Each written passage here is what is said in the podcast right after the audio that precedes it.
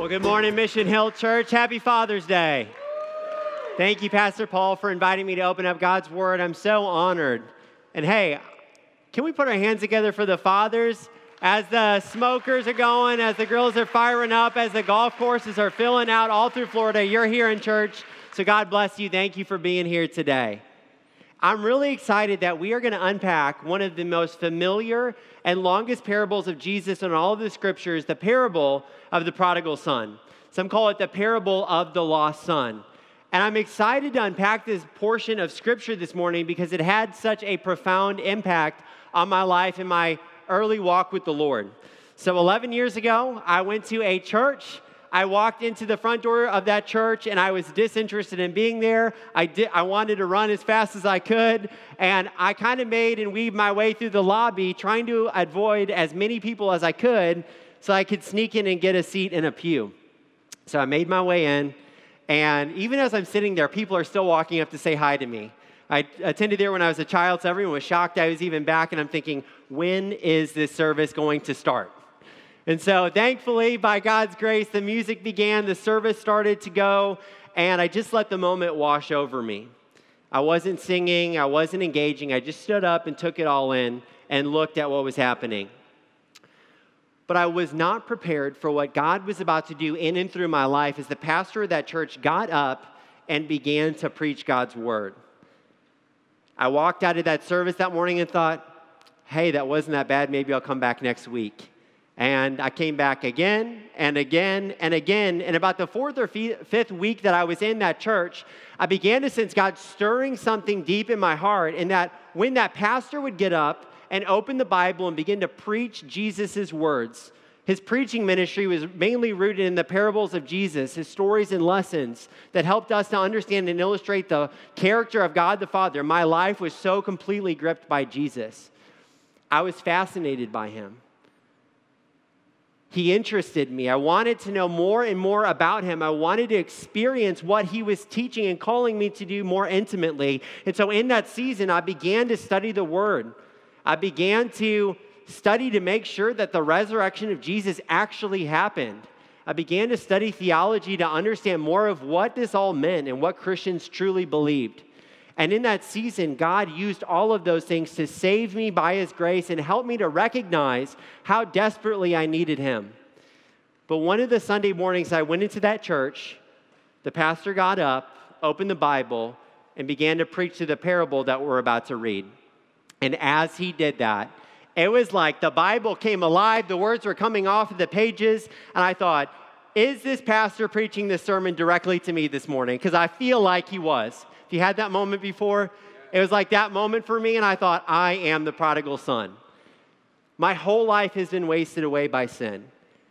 I am literally at the lowest point of my life, and I identify with a brother who is in the dirt and the muck at the bottom of that pigsty that he found himself in. And then the story changed to talk about the Father.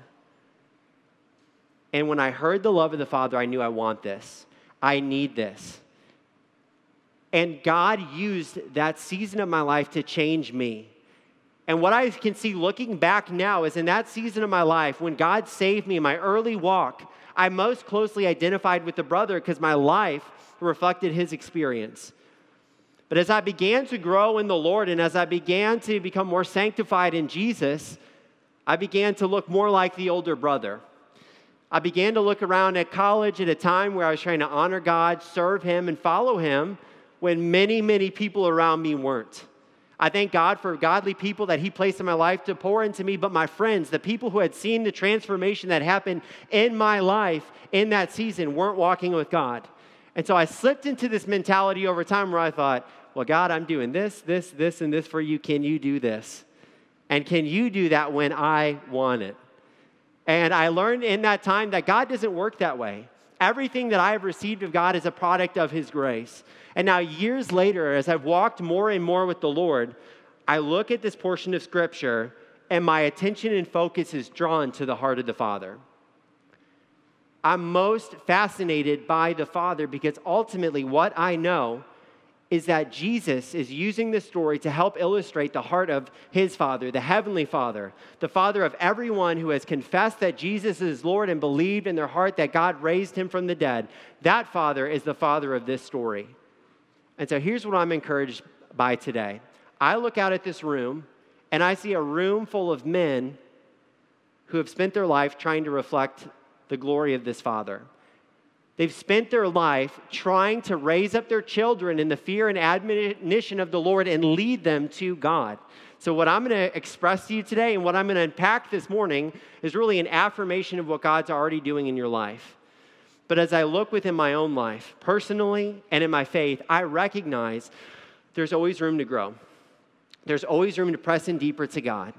And so I'm going to lay a truth before you that you know encourage you in it today and call all of us as men and fathers to follow it. And that is this Fathers, lavish your family with the love of the Heavenly Father. That is my calling upon your life and my life today. And what I'm going to be answering this morning is how do we do that? Because it's e- easy to hear a statement like that and say, oh, I, I understand that in theory, but how do I practically do that in my life and being a father? And what we're going to see before we leave today is that a father who models the heart of our Heavenly Father responds to the needs of their children and their spouses, restores brokenness in families when it arises, and rejoices as each person in their family responds to the grace and the mercy revealed in Jesus Christ throughout their lives. So I want to read for you the parable of the prodigal son. We're going to pray and we're going to dive in. So if you have your Bibles, turn with me to Luke chapter 15 and we're going to pick up in verse 11. This is what the Word of God said. Then he said, A certain man had two sons, and the younger of them said to his father, Father, give me the portion of goods that falls to me. So he divided to them his livelihood. And not many days after, the younger son gathered all together, journeyed to a far country, and there wasted his possessions with prodigal living. But when he had spent all, there arose a severe famine in that land, and he began to be in want. Then he went and joined himself to a citizen of that country, and he sent him into the fields to feed swine. And he would gladly have filled his stomach with the pods that the swine ate, and no one gave him anything. But when he came to himself, he said, How many of my father's hired servants have bread enough and to spare, and I perish with hunger? I will arise and go to my father, and will say to him, Father, I have sinned against heaven and before you, and I am no longer worthy to be called your son. Make me like one of your hired servants. And he arose and came to his father, but when he was still a great way off, his father saw him and had compassion and ran and fell on his neck and kissed him. And the son said to him, Father, I have sinned against heaven and in your sight. I am no longer worthy to be called your son. But the father said to his servants, Bring out the best robe and put it on him, and put a ring on his hand and sandals on his feet.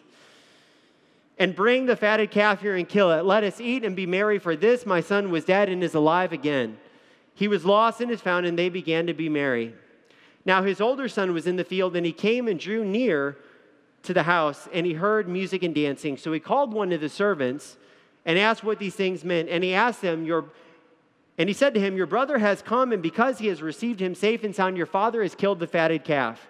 But he was angry and would not go in.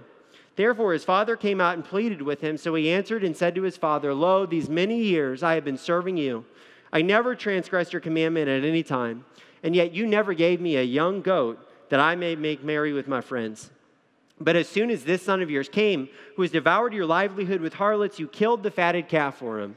And he said to him, Son, you are always with me, and all that I have is yours. It was right that we should make merry and be glad, for your brother was dead and is alive again and was lost and is found.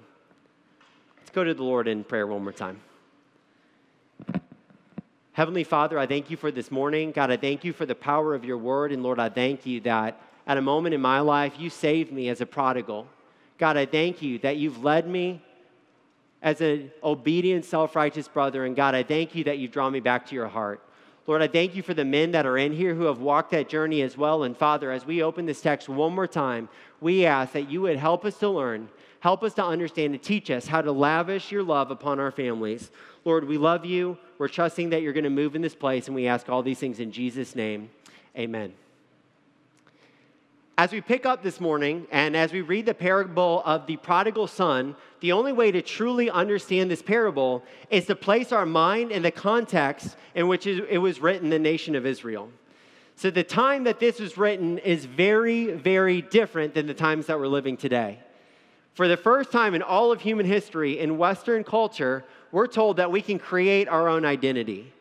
We can create our own truth. We're encouraged to pick how we want to understand the world. But in this culture, as Jesus is speaking to it, it is a culture that drew their identity from their family. And the family had been instituted by God to respond to his commandments and his law. And so, a perfect family in this culture would be one that raised their children up to know God and obey his commandments. And what we'll see in just a little bit is that this father had raised his, both of his sons to do that. And so, in this moment, as we pick up and as the son is coming to his father, asking him to give him the portion of his inheritance, it is the biggest slap in the face imaginable and the biggest betrayal that we could think of for this son to come to his father and do that. It would be painful for his father to receive the words that his son brought to him. And for this to happen, based upon the law of Deuteronomy chapter 1, verse 17, the father would have to give a third of his entire estate to his son in this moment. So, what the son is saying is, Father, you have labored and toiled and worked and grinded it out your whole life to have this estate to provide us a future and security, but I know better than you, and I want what I want right now, and I know better than you. It'd be hard to receive those words from the father. And what Jesus, as a master teacher, is doing is not only setting the stage for the story, but he's also helping use the story as a reflection and a mirror for us to look at the hearers of that time and us today of what this story means for our own lives. We're picking up focusing on these brothers, but ultimately, this story is helping us to understand that at, all, at every single point of our lives, we have been prodigals. At some point in our life, as Christ followers, if we know the Lord Jesus Christ and He's changed us by His grace, we've rejected God. And the reason we've rejected Him is because there may have been a moment where we experienced His character, we experienced His love, we experienced His mercy, and was drawn to Him because of those things. But there comes a time where we look past His face and instead we want Him to give us things. We worship Him not for who He is, but what He can do for us. And in this moment, the son is treating his father in the same way. And in those moments that we come to the Father in that way, there are times where God gives us the sinful desires of our heart so that we can come to the end of ourself. Listen again to what it says in verse 13. And not many days after, the younger son gathered all together, journeyed to a far country, and there wasted his possessions with prodigal living. But when he had spent all, there arose a severe famine in that land, and he began to be in want. Then he went and joined himself to a citizen of that country, and he sent him into the fields to feed swine. And he would gladly have filled his stomach with the pods that the swine ate, and no one gave him anything.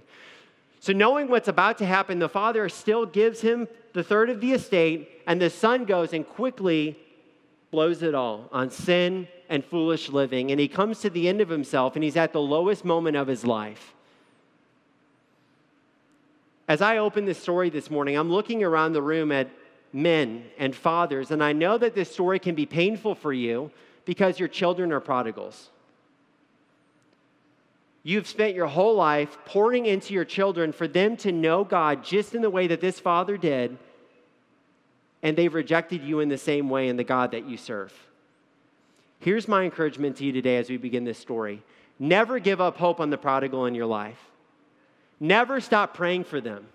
Never stop seeking after them. Never stop leveraging your, leveraging your life and your time and your talents and your resources to seek after them. Because I am confident that if you do these things and model the love of the Father in their life, there can be a moment where God reaches into their life and draws them back to Himself, just like He does in the prodigal in this story.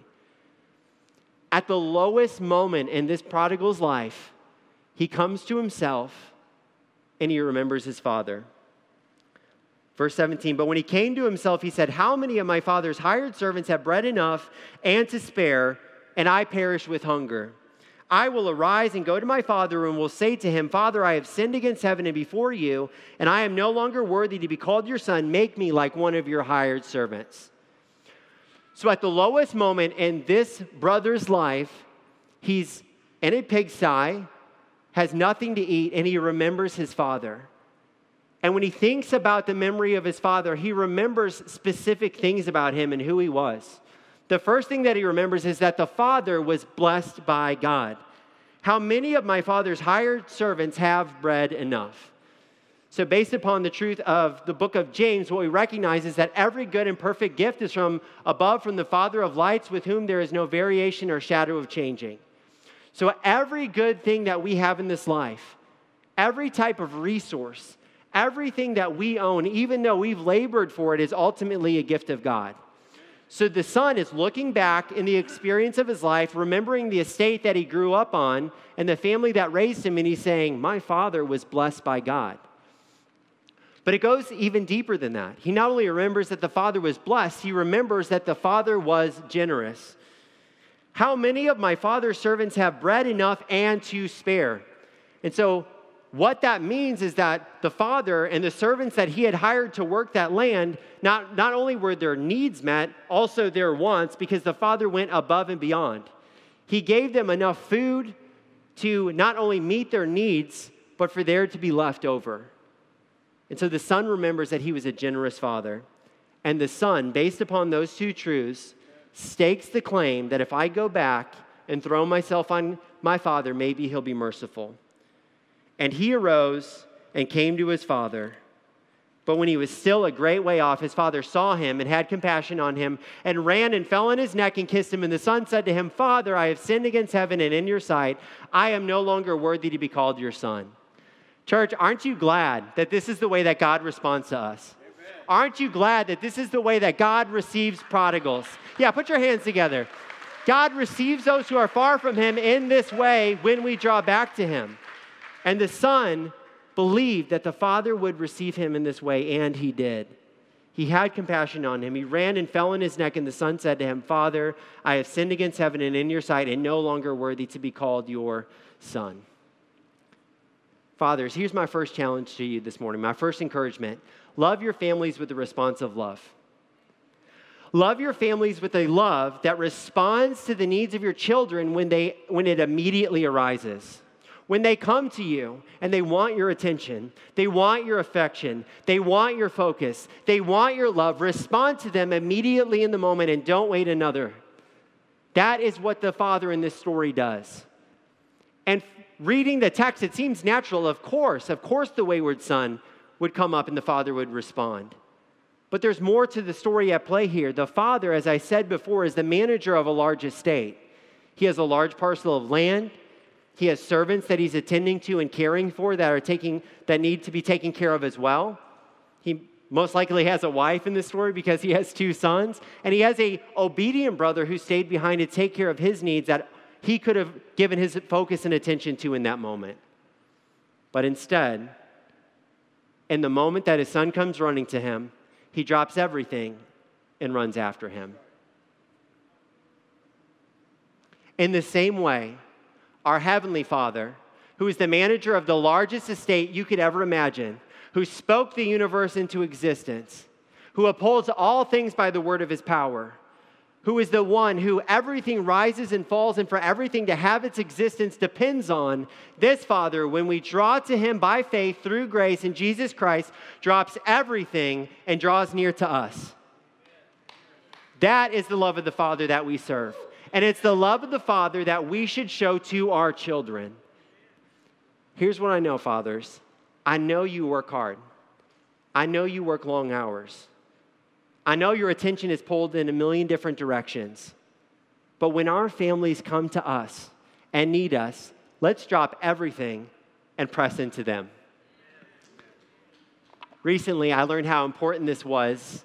My daughter Ella is about two and a half now. She's a talker. And really quickly, as she was developing and growing, she picked up on a lot of words. She would just say things. I'm like, how did you remember that? How do you, you know, how did you hear that? Of course, it was from us. And a few months ago, she started stringing sentences together. And so each night I leave work here and I go home, and my, my routine is to get home, to change into something more comfortable, and then I try to give my full focus and attention to my family. And I often do that imperfectly. And there are times where, just because of demands with work, things that God, are do, that God is doing in and through here, I have to press that aside for a moment and pick up my phone to respond to an email or a call or a text, and my attention is drawn off of my family for a moment. So before my daughter could talk, now I know what she was trying to do. She would come up to me, pull on my leg while I'm on the phone, lift up her arms, and I'm like, okay, I'll get to it. I'll, i love you, Ella. I'll be with you in just a moment. But she put me in my place when a few months ago I was on the phone. She comes up, pulls on my leg, and goes, Daddy, look at me. And yeah, my, my heart melted in the moment. And then the next sec- second, deep conviction set in because I'm like, oh my gosh, what have I been doing? This is what she's been trying to get my attention for for months, and I've been overlooking that and casting that to the side. Here's what I want to encourage you with today, fathers, and what I'm going to commit to do over the next seven days. When I get home, I'm going to give my full attention and focus to my family and give them what they need because that is what my Heavenly Father does to me, and that is what our Heavenly Father does to you when you call out to Him. So join me in doing this. Let's do this and journey along together. And in the moments that I'm distracted or the moments that I fail, I am going to believe that God is going to meet my lack and supply my need because He's gracious to do it.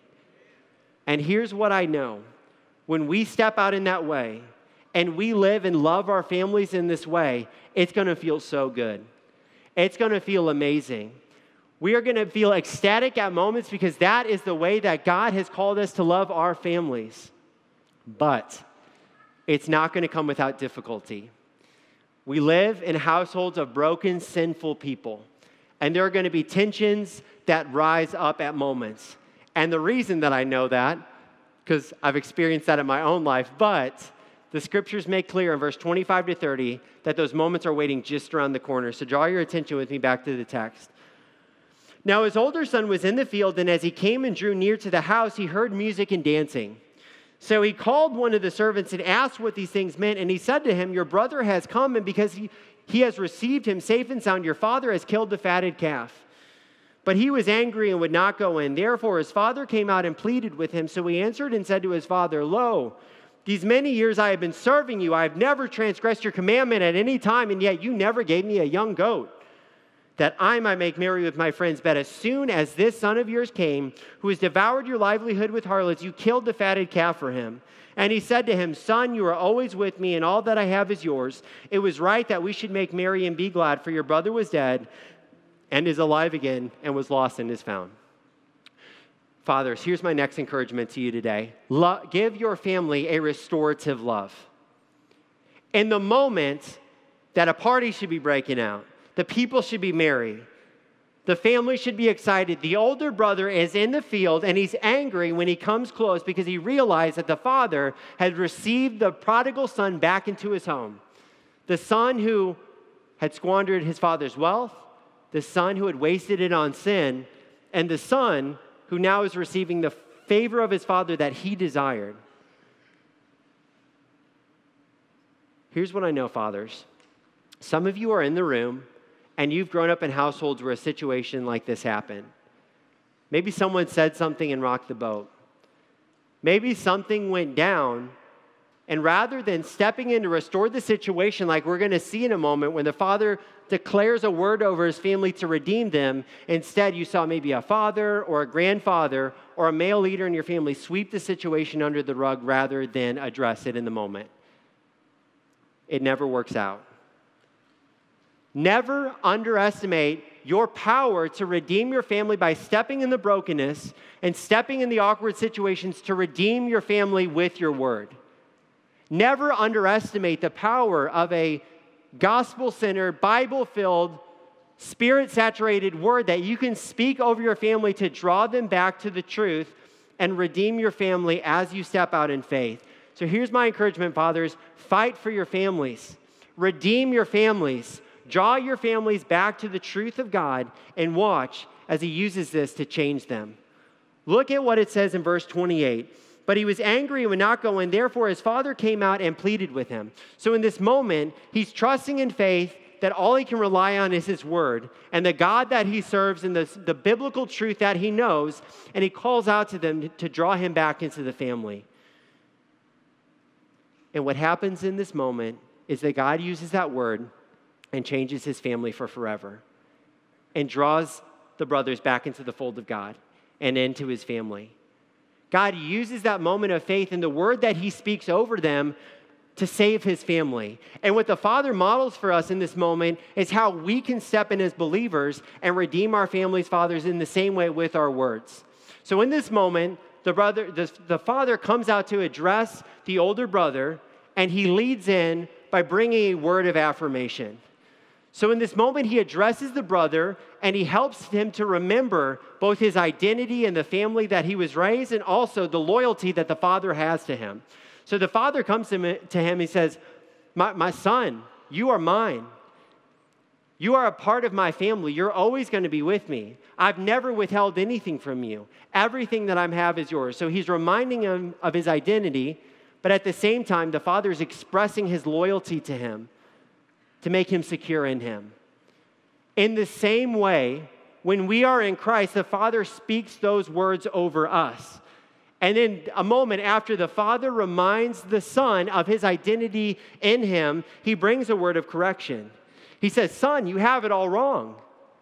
We should be rejoicing. There should be a party going on because your son was dead and now he is alive. He was far away and now he's brought back. He is our family again, so we should shout and we should rejoice and we should praise God for the work that He has done. And what you'll see if you study the scriptures over and over and over again, this is a model for how people address issues of conflict. Listen to what happens in Colossians chapter 2 verses 1 to 8 when Paul is writing to the church in Colossae, a church that he had helped plant, a church that he had helped establish, and a church that he had helped become firmly rooted in the gospel of Jesus Christ.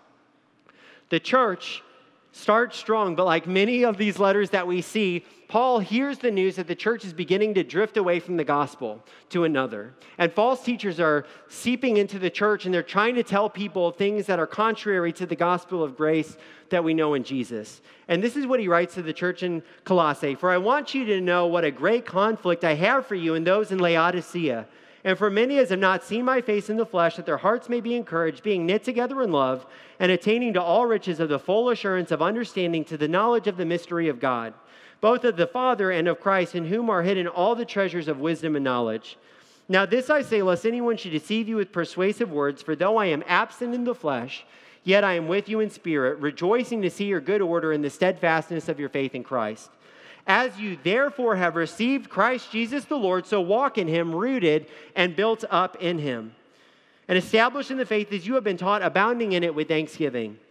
Beware lest anyone cheat you through philosophy and empty deceit, according to the tradition of men, according to the basic principles of the world, and not according to Christ. For in him dwells all the fullness of the Godhead bodily, and you are complete in him who is the head of all principality and power. So, in the same way, Paul is bringing a word of affirmation to this church. He said, As you therefore have received Christ Jesus the Lord, so walk in him. So he's making it clear this wasn't a delusion in your mind when you received Christ. It wasn't a falsehood. You are in Jesus Christ because you have received him by grace through faith, and he has transformed you, and now you are the family of God. He's affirming that in him, and he's reminding them that because of that truth, God is loyal to you. God is always going to be with you. But that doesn't mean that you can't fall into error. Beware lest anyone cheat you through philosophy and empty deceit according to the tradition of men, according to the basic principles of the world, and not according to Christ. So, fathers, this is a model for us for how we can redeem our families, bringing a word of affirmation and affirming the identity of our children, the loyalty we have to them before we bring the word of correction. And I'm going to help us out a little here, fathers, and make it a little bit easier for us in those moments when you step out to restore your family, you don't have to come up with some empty wisdom to give your children. You don't have to muster up something that's going to change their hearts because you can't. Ultimately, what Jesus is doing and what Paul is doing and what you can do as well is draw your children back to the truth of God revealed in the scriptures. That's what Paul is doing in this moment. And not only that, Paul is reminding his children in the faith, this church, of the faithfulness of God. And then finally, he caps it all off by bringing a word of affirmation and correction. And he helps this church move forward into greater days pursuing God. This is so important for us to do. It's uncomfortable, but it's a necessity if our families are going to flourish and thrive under our leadership as we submit to Christ. Years ago, I learned how important this was as I was in St. Louis and as my cousin came down to visit us, my family in St. Louis from Chicago. It's where I was born. And one day we packed up and loaded into a car as a family and went to a nature preserve to go for a hike. And as we began to walk in this nature preserve, my cousin and my sister and I went off on our own as my parents and some of my other family members hung back. And I felt blindsided as my cousin began to just pour out her heart and open up about how she had felt abandoned by our family and how she was isolated living with her alcoholic mother. My family would go back about once a year to visit my family in Chicago. And when we would go back, we'd have family dinners and and parties to celebrate. But while we were there, my aunt would drink too much at times, but it never hit home that this could be a daily struggle in her life. But in this walk, as my cousin is pouring out her heart, I realize this is way worse than we thought. So at the end of that walk, I approach my father, I go back, and it begins a discussion of what we're going to do about this. And the end result of that conversation was for my mom and my dad to load up their car to drive from St. Louis to Chicago and sit down with my grandparents as they pulled my aunt into their room and had an intervention. They sat down, they called her lovingly to turn from that sin in her life and to begin to walk forward in a different way. But unfortunately for my aunt and unfortunately for my family, it was too little too late. Over the next two years, her life spiraled more and more and more out of control with her drinking until one night, as she was drunk, she fell and hit her head and died in her apartment alone. It's a terrible story to hear. It's heartbreaking. Changed our family forever. But one of the saddest things about that story is I look back and think, what would have happened if 20 or 30 years ago my father or my grandfather had stepped in to try to restore my family with their love and continue to seek after my aunt? What if they brought a word, just like I was talking about, to speak over her life, to draw her back from her sin and bring her back to our family? My whole family would look completely different. My whole family would be new. But today, things are different. Things are broken in my family. So here's what I want to encourage you with, fathers. When you take the step of faith, just like this father in this story, to step out in this way, God's going to honor that. You're going to see restoration. You're going to see victory. You're going to see breakthrough. And ultimately, what you're going to see as a family submitting to God is you are going to rejoice as your children and your spouse grow more and more and more in the knowledge of our Lord Jesus Christ. Here's my last encouragement to you today, fathers give your family a rejoicing love. Give your family a love that rejoices over them as they grow in their knowledge of Jesus. Give your family a love that sees how God is working in their life and wants to just shower your praise and lavish your love upon them because you recognize that that affirms them in their walk with Christ in moments seeing my daughter growing up now as she's beginning to memorize scripture verses, as she's beginning to sing songs that the words don't always string together, as she's beginning to step out and take little steps of faith. In my own insecurities as her spiritual leader, I sometimes question the meaning of continuously rejoicing over her. I'm asking myself, man, how am what I'm doing right now making an impact on her life? But what I've realized over and over and over again is there's no greater calling and there's no greater act as a father in the Lord to rejoice over your children, to celebrate what God's doing in their life, to celebrate how they're stepping out on their own and celebrating what God is doing in, in and through them. When your children grow in Jesus and they begin to understand the gospel, that Jesus Christ, God in the flesh, came to the earth to live a perfect life, a life that you and I could never live.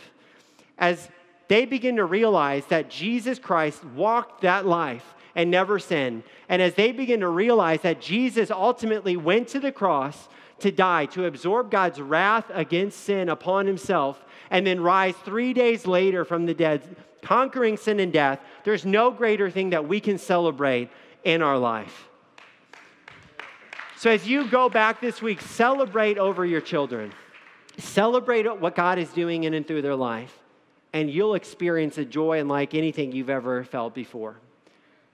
I experienced this in my life in that church years ago on one Sunday as we were worshiping, as the Word of God had been preached, and in our response time, we sang a song. I had never heard it before, but it impacted me in a deep way. And in the moment that I sang it, I recognized that as I was rejoicing and as I was worshiping God, the angels in heaven and God Himself was worshiping over me because He was drawing me back into His family and He was making me His child. Listen to the words of My Redeemer Lives. It says, I know He rescued my soul, His blood has covered my sin. I believe, I believe. My shame He's taken away, my pain is healed in His name. I believe, I believe. I'll raise a banner because my Lord has conquered the grave. My Redeemer lives, my Redeemer lives, my Redeemer lives my Redeemer lives. I know He rescued my soul. His blood has covered my sin. I believe, I believe. My shame, He's taken away. My pain is healed in His name. I believe, I believe. I'll raise a banner because my Lord has conquered the grave. My Redeemer lives. My Redeemer lives. My Redeemer lives. When I was in that church, there was this feeling that I can't even describe that washed over me that felt so good as I recognized that as I rejoiced on God. God was rejoicing over me because I was now his child in Jesus Christ. Fathers, we must rejoice over our children. We must celebrate what God is doing in his life. And what I realized in the church all those years ago is the greatest way that God has ever lavished his love upon me. The greatest expression of his love that I could ever receive was all found in the cross of Jesus Christ. I realized that in that season of my life, God restored my brokenness. He responded to me in my greatest moment of need, and He rejoiced over me when I accepted Him and what He did on the cross by grace through faith in His Son. And He changed my life forever. We have that opportunity today, fathers, to step out in that way and to once again remember what God has done for us in Jesus Christ. We have that opportunity once again to receive His grace in a powerful new way and watch as He uses us to lavish His love upon our children. As we close today, I want to draw our, attention back one more time to the parable of the prodigal son. Jesus, the greatest teacher who's ever lived, contrasts two people in the story the prodigal son and the obedient brother. The prodigal represented people all throughout the world who turn their back against God, they mock him, they malign him, they don't care, and they know that they're rejecting God. The obedient brother in the story represents those who are moralistic and self righteous and believe that if they heap up enough good works or do enough good things, that ultimately God will grant them his favor.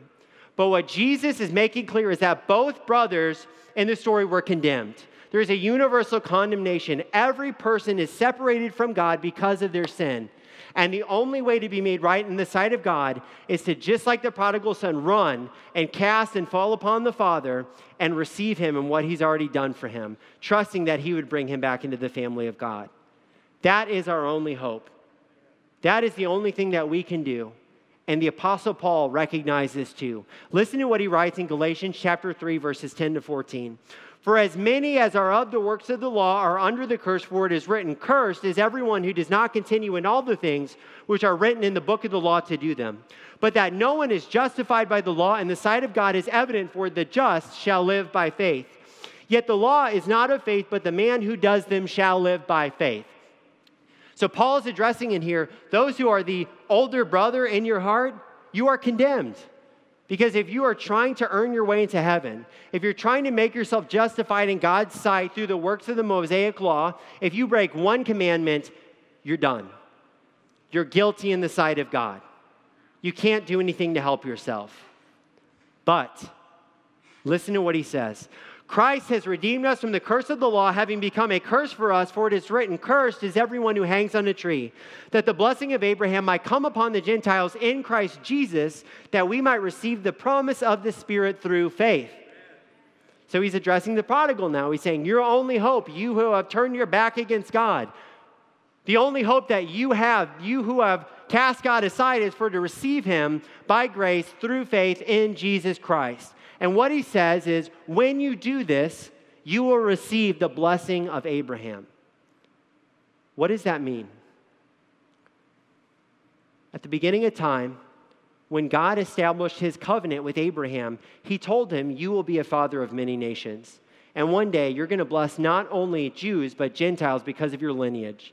And the promise of the blessing that he gave to Abraham is that one day every person everywhere would have the chance and the opportunity to be justified by grace through faith alone in Jesus' finished work on the cross, apart from works of the law. So, this is the promise that we receive when we receive the Father. Jesus died on the, on the cross. Jesus died on the tree. Jesus became a curse for us so that we can receive him and at that point, that father who was once our enemy, the God of all, becomes our spiritual father. That is what Jesus has done for us. Jesus died on the cross so that you can have a heavenly father. Jesus died on the cross so that you, your children, can have a heavenly father. And Jesus died on the cross so that you can have the power to lead them in your own brokenness and sin to the Father who will never fail him, our Lord Jesus Christ and his Father. So, fathers, I believe in you. I'm proud of you. I don't have all the answers. I'm a broken person, and I every day want to be a better father. But what I can tell you is, I'm excited to walk this journey with you. I'm excited to imperfectly draw back to the Father who has changed my life and who has changed your life if you are in Christ over and over and over again as we strive together to lead our, ch- our children closer to God. Let's go to the Lord in a moment of prayer.